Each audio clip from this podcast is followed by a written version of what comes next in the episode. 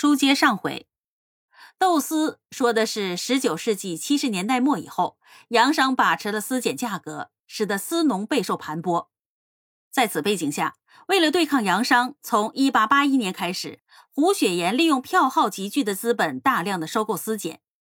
举江浙二省之玉残村镇，而一律给予定金，令勿收外人，完全授予胡氏，以期垄断丝货，使丝价不再由外商操纵。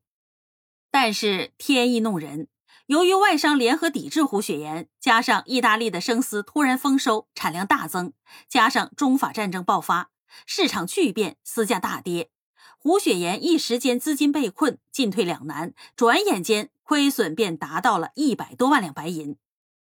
眼看着左宗棠的得力助手遭遇危难，李鸿章认为这是天赐良机，秘密下令要趁机干掉胡雪岩。于是李鸿章的得力干将盛宣怀出马了。作为晚清名人，李鸿章的幕僚和得力干将，秀才出身的盛宣怀身兼官办商人、买办、企业家和慈善家的名号，他同时也被称为中国商父、中国高等教育之父，曾经一手创办了北洋大学堂，也就是今天天津大学的前身，和南洋公学，是今天上海交通大学、西安交通大学等前身。而作为中国近代史上的名人，盛宣怀搞起政治斗争来，也同样的不负盛名，那是心狠手辣。为了帮助李鸿章除掉胡雪岩，盛宣怀开始向胡雪岩发起了一系列的秘密攻击。一八七八年，清政府缺钱，胡雪岩于是便代表清廷，以私人的名义向汇丰银行借款六百五十万两白银。一八八二年，中法战争前夕，清廷命令左宗棠领战。对此，胡雪岩再次受命，又以个人的名义向汇丰银行借了四百万两白银。对于这前后共一千零五十万两白银借款，清廷采取了以各省的协饷做担保的形式，由胡雪岩转手还给汇丰银行。豆丝大战以后，胡雪岩的资金一时周转不灵了。就在这个节骨眼上，汇丰银行每半年一度的还款日期又快到了。于是胡雪岩就去找负责每年协饷的上海道台府。对此了然于心的盛宣怀，于是首先祭出了狠招，让作为李鸿章派系的上海道台邵友濂故意缓发这笔协饷。听说是恩公李鸿章的意思，邵友濂于是照做了。然后盛宣怀又找到了汇丰银行等一众银行，说胡雪岩眼下没钱了，你们得赶紧去找他要钱，他快破产了。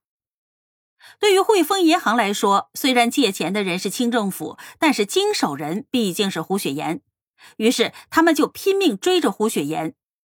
而对于身家上千万两白银的胡雪岩来说，汇丰银行催要的八十万两白银自己垫付一下，本来倒也没有多大问题。可偏偏眼下自己的资金又因为豆丝被困住了，没有办法，胡雪岩只得从自己的钱庄抽取了八十万两白银来垫付清廷的借款。于是危机由此而发。由于现金流被豆丝和垫付清廷借款所占用，胡雪岩一时资金链困窘。在这个节骨眼上，盛宣怀再次向各个洋行和储户、官员、富商大肆传言，说胡雪岩快没钱了，要破产了，你们赶紧上钱庄去找他讨钱呐！这是什么？挤兑，这是能搞死人的。再势大财雄的钱庄和银行也害怕挤兑。盛宣怀这招啊，果然是够狠。于是乎，现今被困的胡雪岩由于遭遇了大范围的挤兑，手下的富康钱庄、当铺竟然纷纷倒闭。而作为胡雪岩商业帝国的核心，富康钱庄等金融产业的倒下，也使得胡雪岩的商业帝国开始崩塌。由此也拉开了李鸿章屠宰胡雪岩、削弱左宗棠和湘军势力的序幕。